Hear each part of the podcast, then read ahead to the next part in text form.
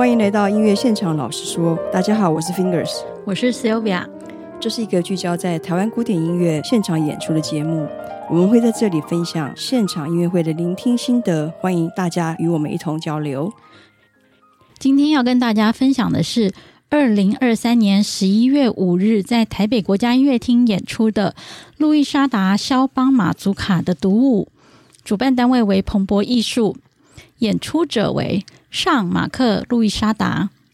演出曲目第一半场肖邦四首马祖卡舞曲作品六，肖邦五首马祖卡作品七。肖邦四首马祖卡作品十七，肖邦四首马祖卡作品二十四。第二个半场，肖邦四首马祖卡作品三十，肖邦四首马祖卡作品三十三，肖邦四首马祖卡作品四十一，肖邦三首马祖卡作品五十。第三个半场，肖邦三首马祖卡作品五十六，肖邦三首马祖卡作品五十九。肖邦三首马祖卡作品六十三。今天这场音乐会，因为全部都是肖邦的马祖卡舞曲啊。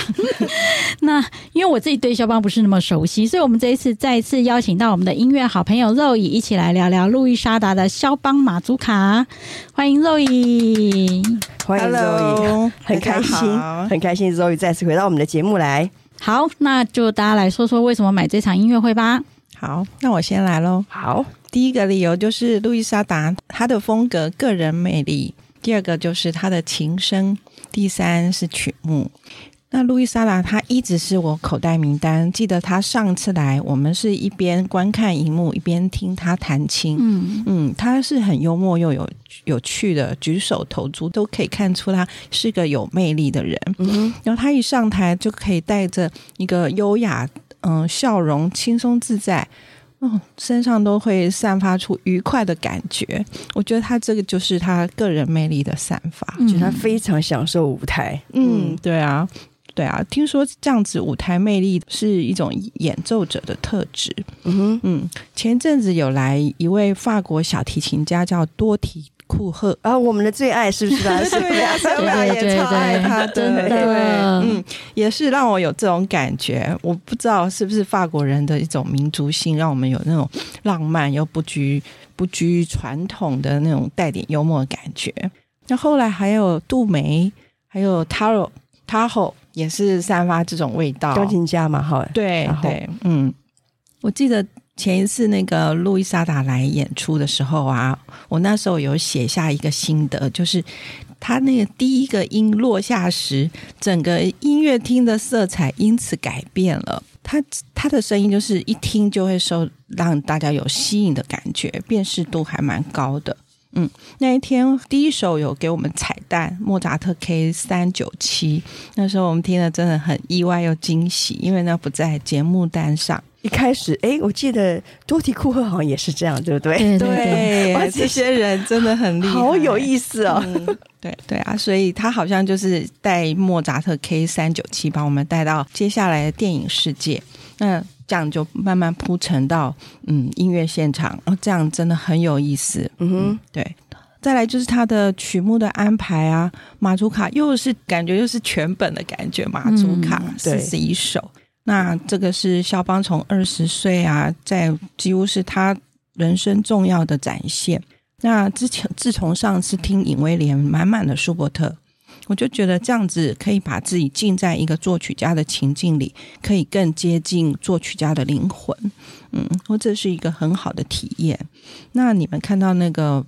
满满的马祖卡的节目单，是不是会觉得很像巴哈副歌那种节目单，只剩下数字跟调号？对我来说是这样，没错。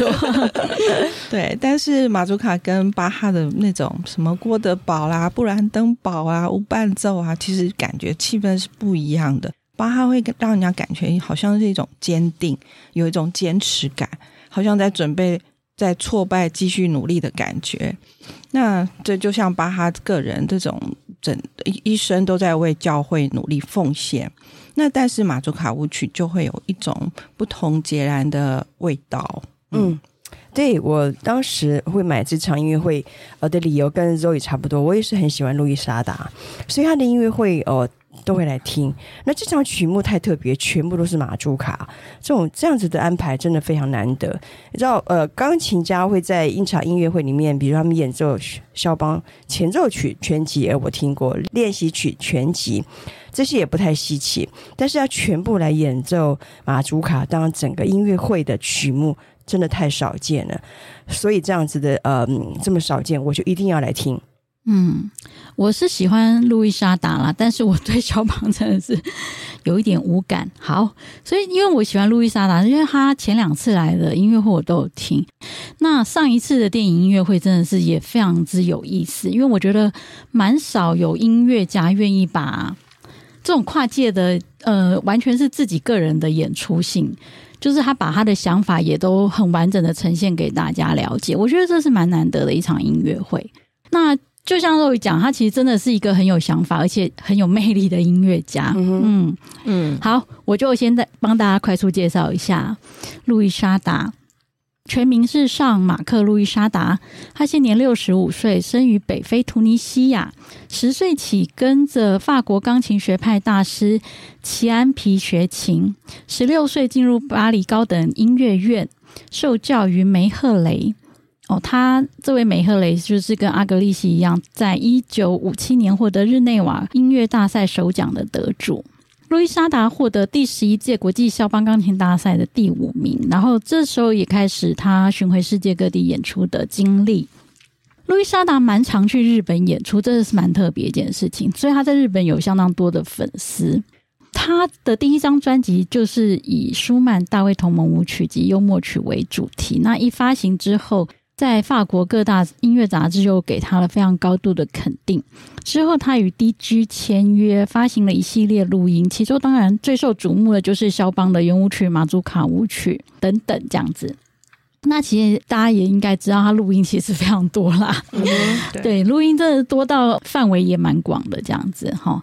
所以我们就不逐一念他的那个录音记录这样。那蛮特别，是我们刚才也讲过，他是一位影痴啦，他自己个人收藏超过八千部的电影。他最喜欢的演出计划是与法国著名女演员珍妮·摩露合作的普朗克改编童话《小象巴巴的故事》，这是由 DG 发行的。对，就是一个非常爱电影的音乐家这样子。那他当然在世界各地与许多的指挥家合作过，然后也与知名交响乐团合作过。他本人也喜欢室内乐，所以也有不少重大的大型音乐节也会邀请他去演出，包含室内乐的部分。路易莎达呃，目前已经获颁法兰西艺术文学军官勋章，法国政府加授荣誉军团骑士团勋章，目前任教于巴。巴黎高等音乐学院。好，那以上的简介因为有点生硬，我我自己看到他简介上面有我自己觉得很有意思的地方。第一个是他自称是十九世纪的人类，一个活在二十一世纪的十九世纪人类。因为他经常在音乐中会提到他对过去历史的热爱，嗯嗯，是一个很有趣的人。这样。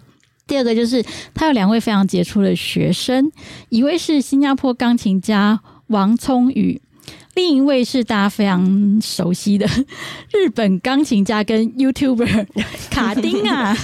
对，这个卡丁，呃，老实讲，我之前没有太注意到他，是最近这一届的肖邦钢琴大赛，因为他出来嘛。那他他来演奏，他每次演奏的时候，哇，YouTube 上面的那个 viewer 就整个就是大飙升啊。所以我觉得，哎，这个人后来我稍微去了解他一下，他这几年好像来过台湾好几次了。呀，明年他要跟英巴了，对，哇，这个是什么？也有大家一定要追哦，对。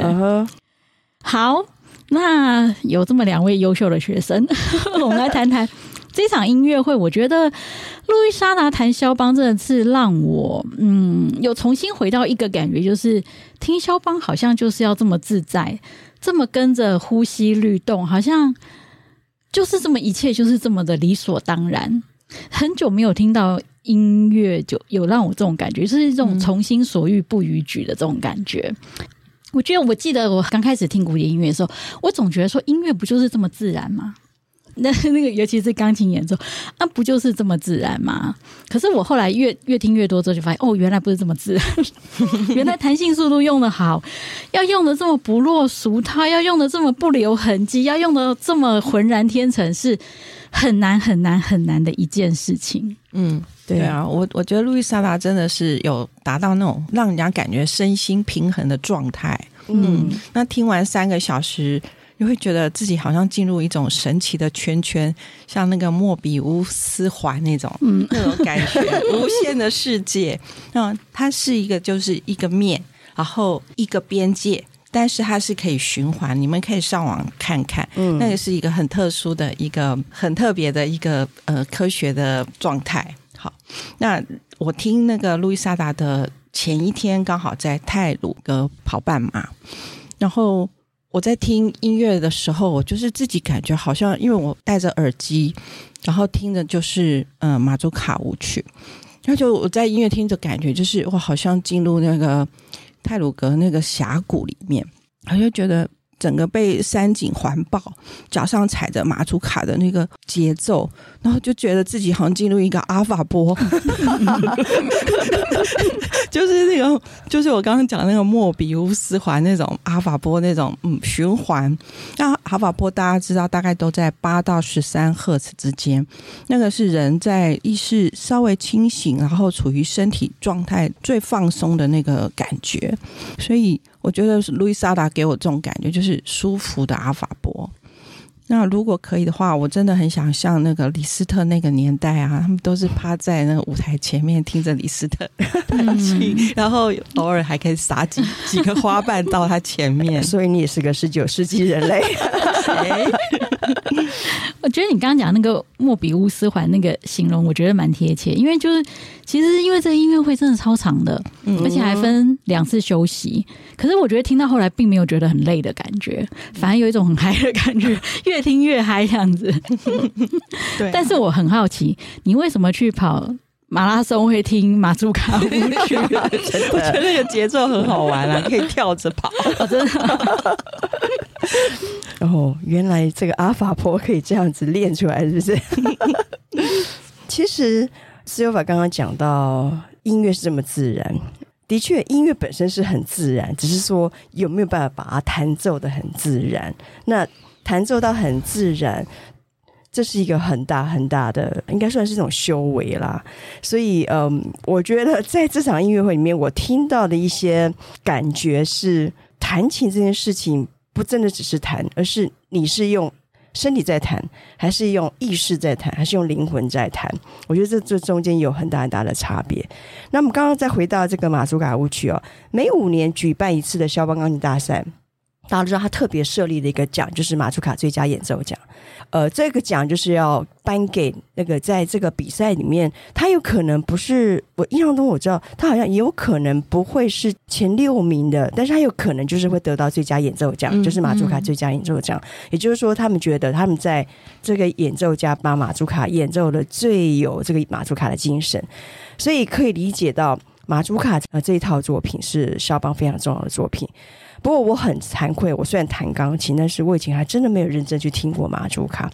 事实上，我也没有弹过马祖卡。我们老师从来不会把马祖卡塞给我来弹。为什么？嗯，所以我说为什么，是因为太短了吗？呃，或许，或许是觉得。我们不太可能去理解马祖卡的 这个音乐，对。对，那其实就会有一些比较熟悉的一些曲子啊，也是因为听肖邦，刚大家听多了，你就会听到，因为它是必必备一定要演奏的的曲目。所以在这场路易莎达音乐会当中，我真的听到第一半场的中间的时候，才突然领略到为什么老师或者说为什么很多钢琴家不常在音乐会当中开出马祖卡这个曲目，因为马祖卡表现的好，真的是蛮困难的。马祖卡都不长嘛，都很短，感觉就是小品。但是我觉得演奏家必须要很高的艺术性，才能够深刻的去呈现出肖邦在马祖卡作品里面的这种内心世界。嗯，那马祖卡它的风格很多面多面，嗯，包含了比如像很诗意篇章的，还有到整个格局很复杂的作品。嗯，那我觉得路易莎的很厉害，是他把这些不同面相都发挥到淋漓尽致，所以他的肖邦你会听到变化多端，不会是只是单一几个风格在那边转来转去，它的强弱对比比我想象中要来的大。然后音色的变化很多，有些时候很像夜曲那种非常宁静的感觉，有些时候又很像波兰舞曲哦。所以在他的音乐里面，我听到了很阴柔、很忧郁的肖邦，我也听到那种阳刚、很霸气、铿锵有力的肖邦。那还有另外一个我印象很深刻的是，丽莎达，它弹性速度很大，这样子表现呃独特的马祖卡，我真的以前没有想过，也没有听过。嗯嗯，对啊，这个我。就像我常说的，法国以外的乐坛呢，嗯，会形成几个派别，但是每个法国演奏者，他们会自己成为自己的一个派别。我觉得路易莎达就是属于这种，有着自己的风格，然后也让人家感觉他的独特性。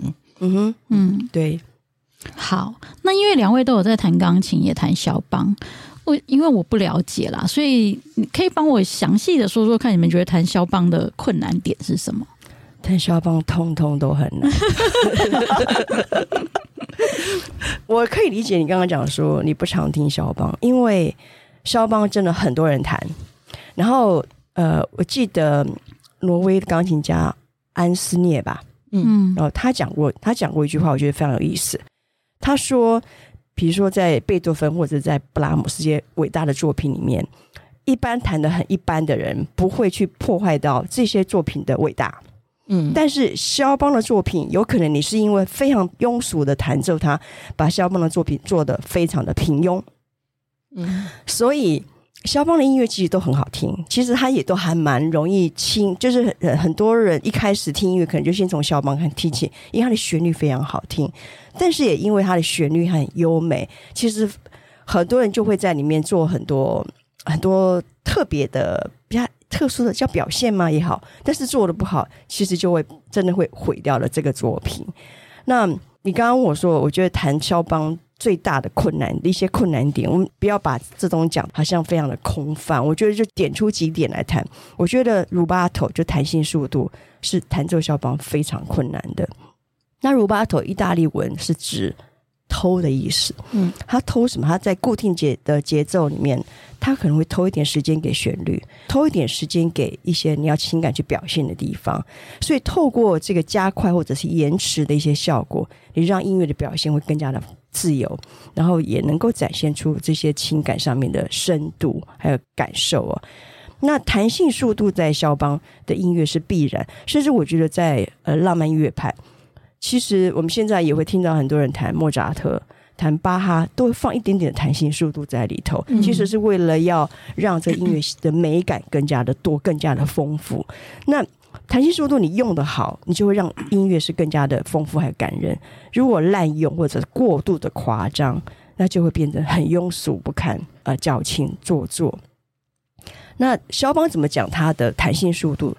他是非常重视节奏的呃钢琴家，他会要求他的学生要用节拍器，弹他的音乐要用节拍器。哦，所以肖邦说，左手必须维持伴奏稳定的律动。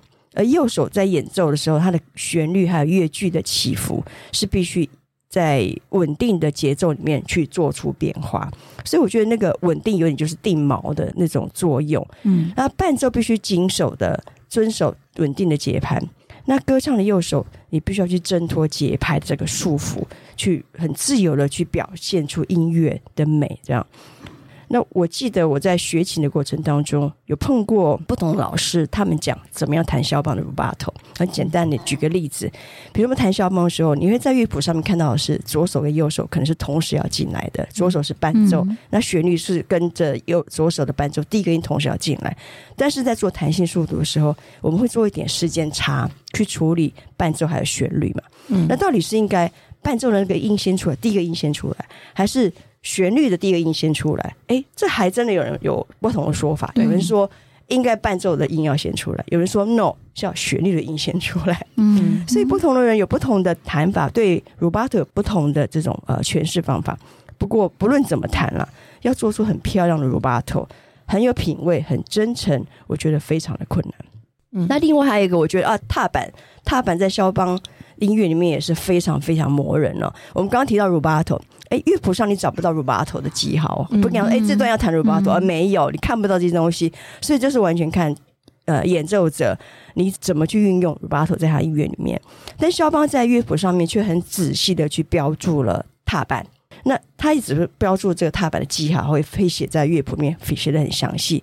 不过你要怎么踩踏板，踩多少，踩多深啊？嗯、要少四分之三、二分之一还是八分之三啊？这些、嗯、要怎么换踏板？要换得多快？等一下踩的踩多深是有这种有 这么明显，有，有非常明显，影响音色非常的大，所以踩踏板真的是一门大学问。嗯嗯，对啊，好难哦，真的很难。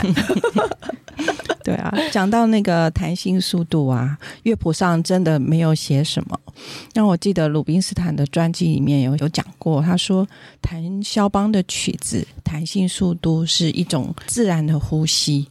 那自然的呼吸是什么？其实就是他们在血液里面有那个 DNA 在了，他们有那个味道在，所以在连呼吸，他们在弹的时候，其实就已经会有那个感觉在里头。还有，他说，除了呼吸，自然的呼吸还是一个时间的概念。那加快之后呢，要回归元素。嗯、对对，像 Fingers 讲，就是偷的时候，你要让这个曲子，如果嗯、呃、要更稳定，就是不能一直偷一直偷，因为那个整个就会变俗气了。就是你讲的那种一直。一直在做弹性速度，其实上结构会被破坏掉。对对，所以要懂得把偷来的时间再还原回去，就是回到那个嗯、呃、速度的稳定度，嗯、不要有倾倒的感觉。对对，所以这个真的很难处理，也很难真的讲得清楚。其实他就是在他们的生命里面有那种节奏感。嗯哼，对。那有一次我到东吴大学松影厅，我听陈玉香在演讲，那他当场也有演奏。那弹的就是肖邦夜曲作品五十五，呃，第二号降 E 大调。我当场就是这样慢慢听，听他就是很像 Fingers 说的，就是左手必须伴奏维持稳定的律动，然后右手他就旋律就唱出来了，那种嗯、呃、乐句起伏在稳定的节奏上面做变化。我觉得他这样弹真的很美，很宁静。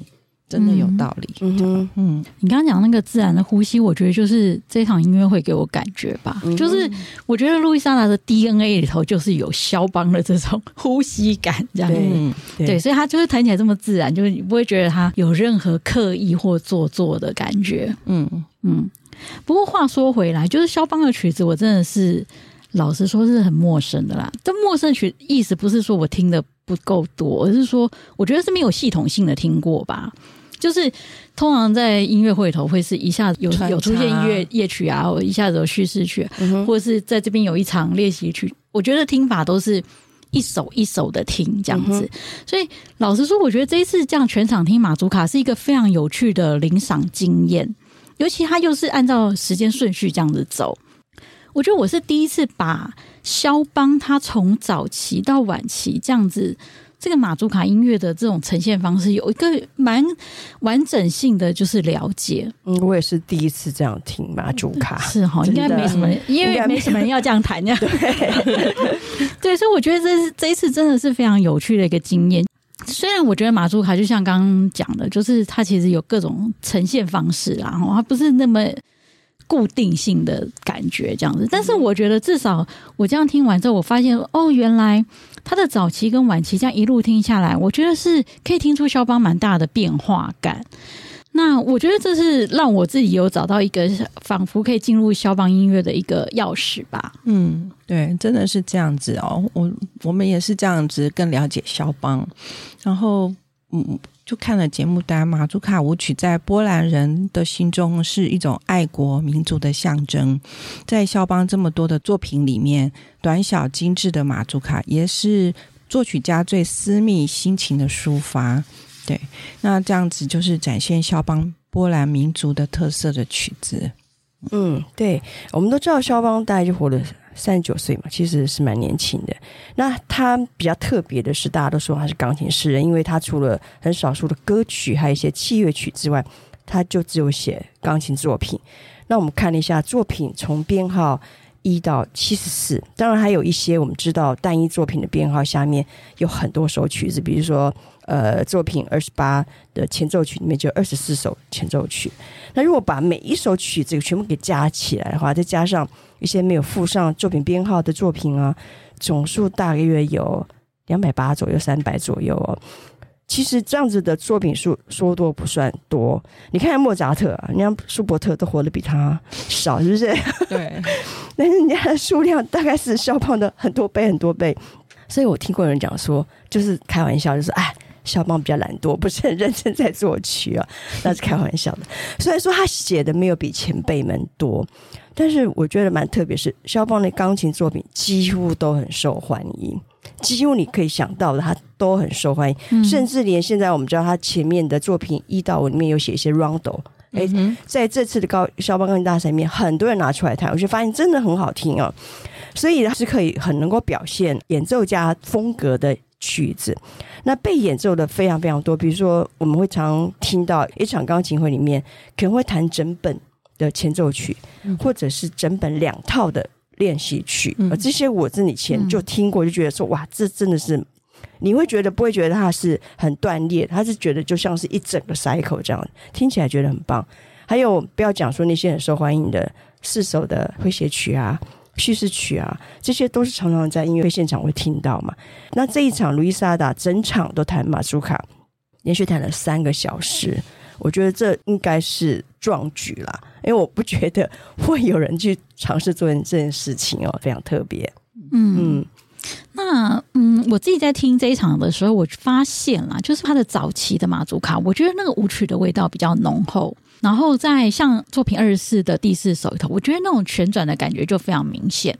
可是到晚期的时候，譬如说作品六十三的时候，我觉得那种旋转的这种舞曲感就没有那么强烈，它比较有一种暮色的华丽感。暮色就是晚年的意思哈，暮色的华丽感比较有点像是内心追求、渴望什么这种很幻想世界的感觉吧。我觉得这是我听到马祖卡的时候，觉得哎，它的。早期跟晚期的蛮大的一个差别性，嗯哼，哦，讲到那个旋转哦，我还蛮同意这种说法，就是幻想世界的那种感觉。那你们知道土耳其有一种旋转舞，那就是以苏菲旋转，对。对对对，伊斯兰教里面修行仪式的一块。那云门舞集有一位舞者，他已经去世，罗曼菲，嗯嗯，嗯，他嗯去。马欧玛里面有一出叫挽歌，对，我我看过，对，很感人。嗯、对，他就是十分钟不停的旋转。那十分钟其实我们感觉十分钟没有很长，可是如果你有从运动的角度，我们吊单杠其实几秒钟掉下来，那几秒钟跟十分钟的距离其实是很久的。那它这样旋转十分钟，差不多也是一个中型交响乐的一个乐章了。那看一个人旋转十分钟，是不是我们自己也会感觉很神奇，就会热泪满眶哎？对。那后来我在一个科学杂志上看到这样报道，就是这样旋转会有一种安定感，让人家会有一种休息的状态。我觉得 Sylvia 讲的幻想世界应该是很有道理的。我觉得苏菲旋转是一件很有趣的事情。我觉得其实肖邦的音乐到晚期好像都会有一种进入，就是。嗯，那苏菲旋转不是会有一个轴心吗？对，会有一个发现，它的转到后来，它因为会有一个固定的轴心，所以它不会不会用力，不用刻意，然后但是会稳定的一直旋转。对，就我觉得肖邦的马祖卡，我们那天的音乐会，我觉得听到后来有一种这种感觉。嗯嗯，对，不偏不啊，哦、对，嗯，而且还是可以一直转下去的感觉。我觉得路易莎也转的很开心。对呀、啊，对呀、啊，对呀、啊，对呀、啊，对呀、啊，哦。对，然后我记得，譬如说像晚期的 O P A 六三，我刚刚也讲过六十三，对不对？暮色华丽感对、啊，对。好，我自己感觉就是晚期的作品六三第三首，我觉得他那种嗯有点像是那种浓烈色彩褪去后的黑白色调，很像那个节目册的封面。哎，我不知道你们还有没有印象？有有那个节目册封面非常有诗意，嗯、就是很雾雾很很像就是在法国的那种空气感这样子。我超级喜欢这一首的。嗯，我也很喜欢作品六十三。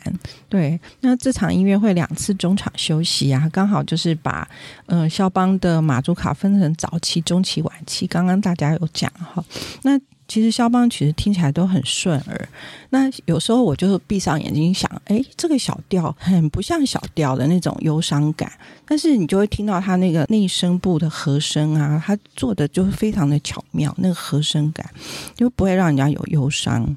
嗯，那早期的作品我比较喜欢作品六升 F 小调，那年轻的肖邦我感觉他有一种嗯思乡的情怀比较浓。因为马祖卡本身带着一种民俗到演变嘛，所以你就会，我自己觉得它不需要有多细致，然后那个节奏才是这个曲子里面的重点。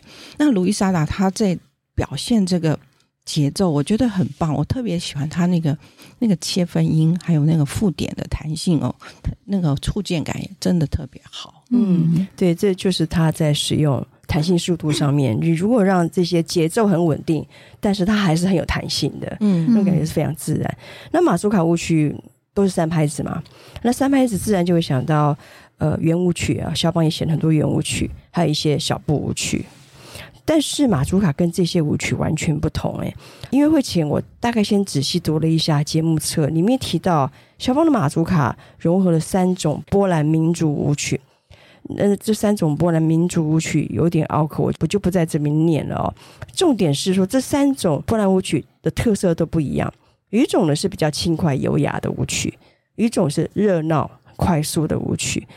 那这两种，我觉得在音乐里面都会听到很明显的重音表现。呃，有可能会落在第二拍跟第三拍，跟我们比较熟悉的华尔兹通常落在第一拍是不一样的。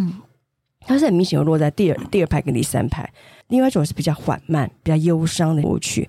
我在听路易莎达弹的时候，我就会特别去注意到这三种特色，所以我听得真的很津津有味。我想说啊，这个应该就是在表现其中的哪一个舞曲这样风格。那我也特别喜欢你们刚刚提到的他弹的小调的舞曲哦，因为是小调。所以音乐自然就会有露出这种比较淡淡的、淡淡的哀伤，节奏没有那么明显，会比较走抒情的路线。对，那路易莎达她的弹性速度非常的自然，她的歌唱线条、旋律唱的真的很漂亮。那还有我印象很深是她的小声，她的小声感觉很像是飘出来的，然后就直接充满在整个音乐厅的每个角落。我记得中场休息的时候，Zoe 跟我讲说。感觉是有那种香氛的感觉，我觉得这个形容非常的好。真的，他那个那个小声就很像是香氛，无形无色的就充满在这个音乐厅的每个角落。而且我记得那天音乐会蛮特别，是。像即便我坐在我原本不是很爱的那个位，我觉得会反响会很糟的一个位置。嗯，可是我觉得那天听起来完全没有这种感觉。我觉得那天这坐在哪个位置听起来都很好听，欸，哎，是，是，这就是他厉害的地方。声音非常的有趣，欸，就完全不受到这个空间的影响感。温凯翔他有个侧写嘛，因为我会想帮他翻谱，然后提到说，路易莎。把很多的音乐是放大了，他把它放大处理，原因就是他会考虑到这个空间，嗯，他不会只是说啊，我在任何空间我弹奏的方式都是一样，都用同样的方式，嗯，所以他把很多的都是更放大的去琢磨，因为他会考虑到有这么多观众，有这么大的空间，所以我觉得这个跟他在触键会有做出不一样改变，嗯，所以我们会在每个角落都听到一个很漂亮、很漂亮的。但他说放大，我们听起来是非常优雅细致。是，我说的放大就是说，并不是对，啊、对，但就是很把整个优雅细致更凸显出来。这真的是不容易、啊，我觉得这超级厉害的。那第一个半场我很喜欢是作品二四的第一号 G 小调，我觉得弹的时候有点像喃喃自语，很难想象说他那时候的喃喃自语是放大让我们听到的。对，就是那种觉得啊，好像就是他在。跟我一个人讲话了，心底话，对，那那旋律就很像是用小提琴拉奏一样，我觉得是一个长弓到底，嗯，所以他那个呼吸非常非常的轻，在做这些音乐的转折，所以让你听到的是千回百转那种情绪，真的唱的非常漂亮。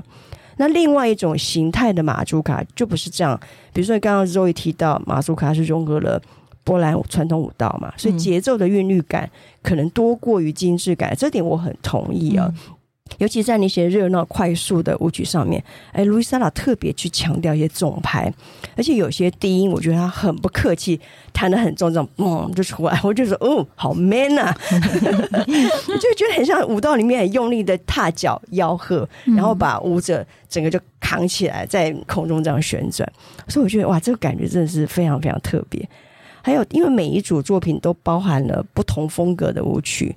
那我觉得路易莎达要把强弱对比做得很大，所以让你听到的刚柔并济，然后音色的变化很丰富，有些就很宁静细腻，有些就是非常的恢宏壮硕。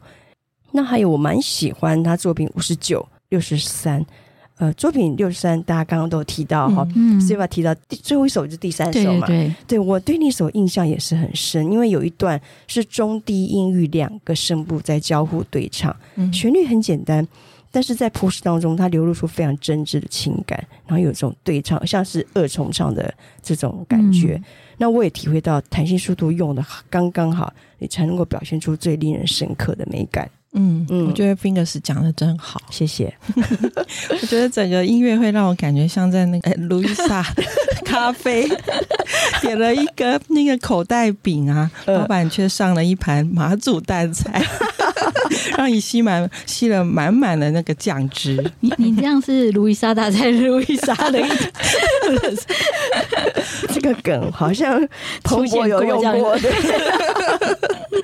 但是那个老板端上来有点太丰富了，嗯，对，这个不止马祖蛋菜可以吸饱酱汁，我觉得他还附了后面还加再加送一瓶白酒啊。我我们可不可以换一家咖啡馆？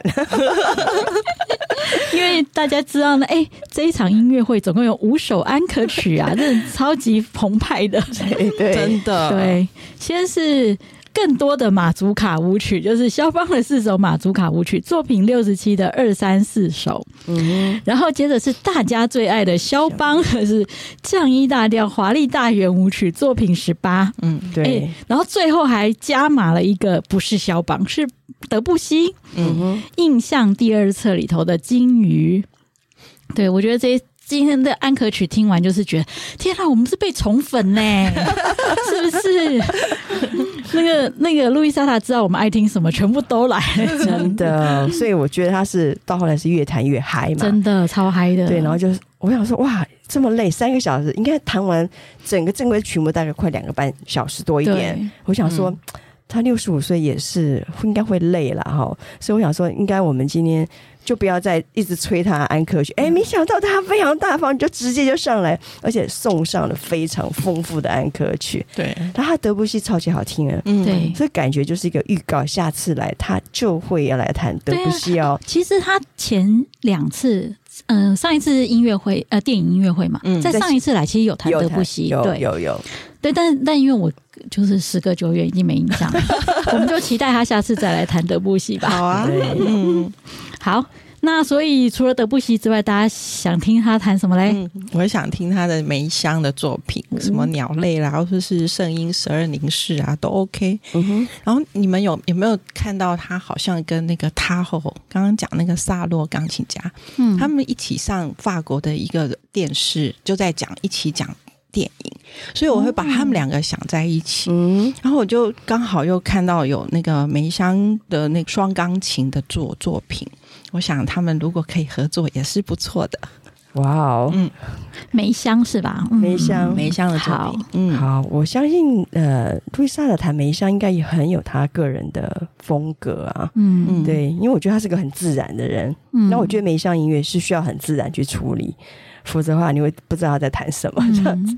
然后我虽然我刚刚讲到说敲完他的德布西嘛，其实我还是很想听他弹肖邦，肖邦的前奏曲全集哦，二十四首。那还有什么全集可以一起弹？嗯？对对对对，都可以都可以。好。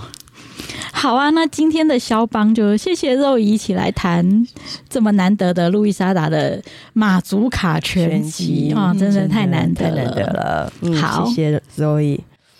那下次想知道我们听什么，请 follow 脸书粉专音乐现场老师说，让我们在音乐厅共度最美的音乐响宴。音乐现场老师说，我们下次见，下次见，拜拜，拜拜。